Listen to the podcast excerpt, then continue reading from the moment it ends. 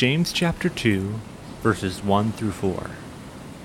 My brothers, show no partiality as you hold the faith in our Lord Jesus Christ, the Lord of glory. For if a man wearing a gold ring and fine clothing comes into your assembly, and a poor man in shabby clothing also comes in, and if you pay attention to the one who wears fine clothing and say, You sit here in a good place, while you say to the poor man, Stand over there, or sit down at my feet, have you not then made distinctions among yourselves and become judges with evil thoughts?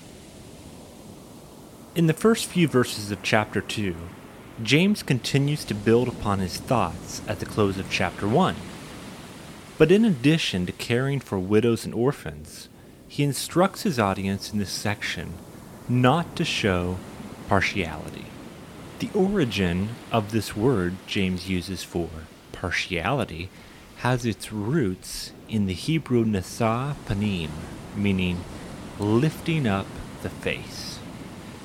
In the Old Testament, it often refers to those in power unjustly receiving favoritism at the expense of others. In Proverbs 18:5, King Solomon writes, "It is not good to be partial to the wicked, or to deprive the righteous of justice." Faith, in the sense it is used here, refers to the entirety of our belief in Christ. Keeping in mind James's writing to believers, the picture he presents is someone of great wealth walking into a meeting, likely a place of worship, being followed by a poor man of little means. In that day, wearing a gold ring was symbolic of great wealth. The average Jew could not afford such an expense. Contrast this with a man who has nothing. His clothes are worn. He likely smells of body odor, and his hair is out of place.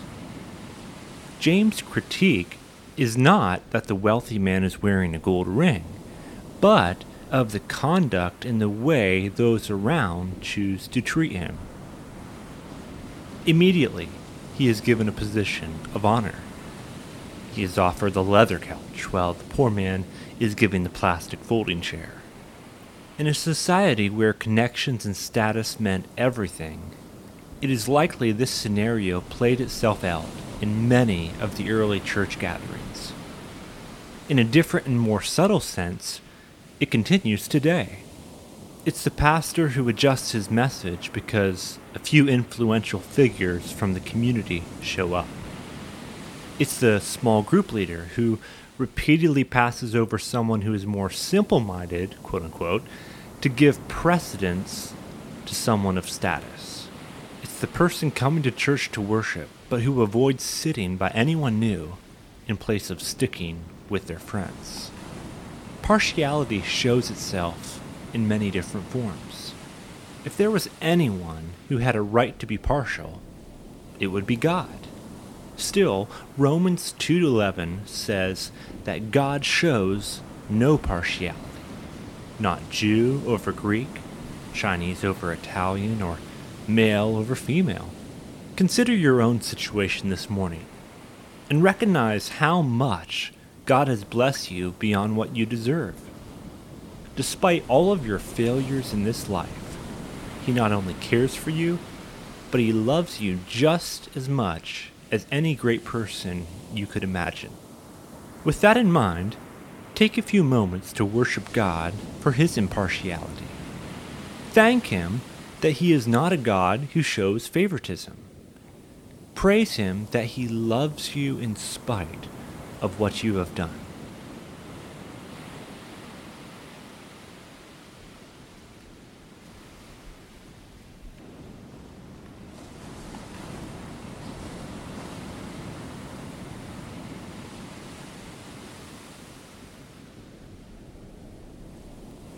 It was not until later in history that places of worship held seating for all. Around the time James was writing, it was common for most of the congregation to sit cross legged on the floor. while the Pharisees or leaders of importance occupied the wooden benches in the front or outlining the interior walls of the building. In Luke 14 7 through 11, Jesus gives the parable of being invited to a wedding feast. He instructs his audience that when they are invited, they are to seek out the lowest seat in the room rather than pursuing the highest. The principle is simple exalt yourself, and you will be humbled. Humble yourself, and you will be exalted. Much the same way today, it is easy to reserve for ourselves the greatest places in society and do our absolute best to see ourselves next to people of influence. We cancel dinner plans with that one couple with the rowdy kids so that we can go out with that other couple who has more quote unquote class. We ignore phone calls from that one person who tends to get on our nerves, but always take the calls of those who could be beneficial to us. Having an attitude of partiality and selfishness comes naturally to us, and it is only brought under control by submitting to the power of the Holy Spirit at work within us. If you have been struggling with having an attitude of partiality in your approach to others, take these next few moments to release and confess those actions to God.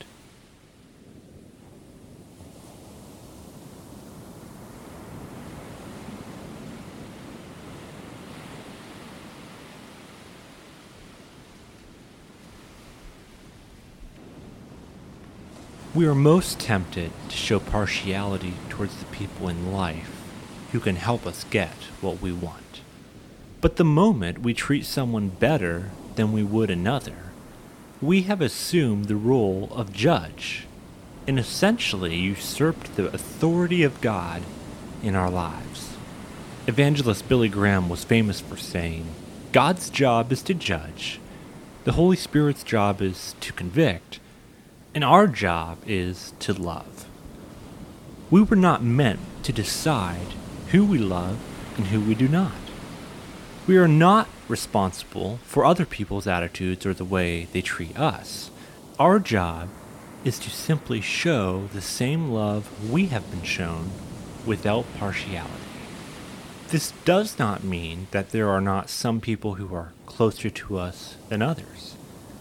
Jesus spent more time with John than he did with some of the other disciples. It also does not mean that we love all people the same.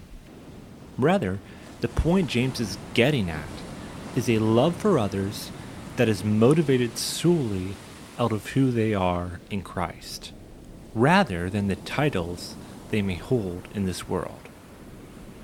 Ask God for his special provision in this area. Yield to Him your right to be a judge over others.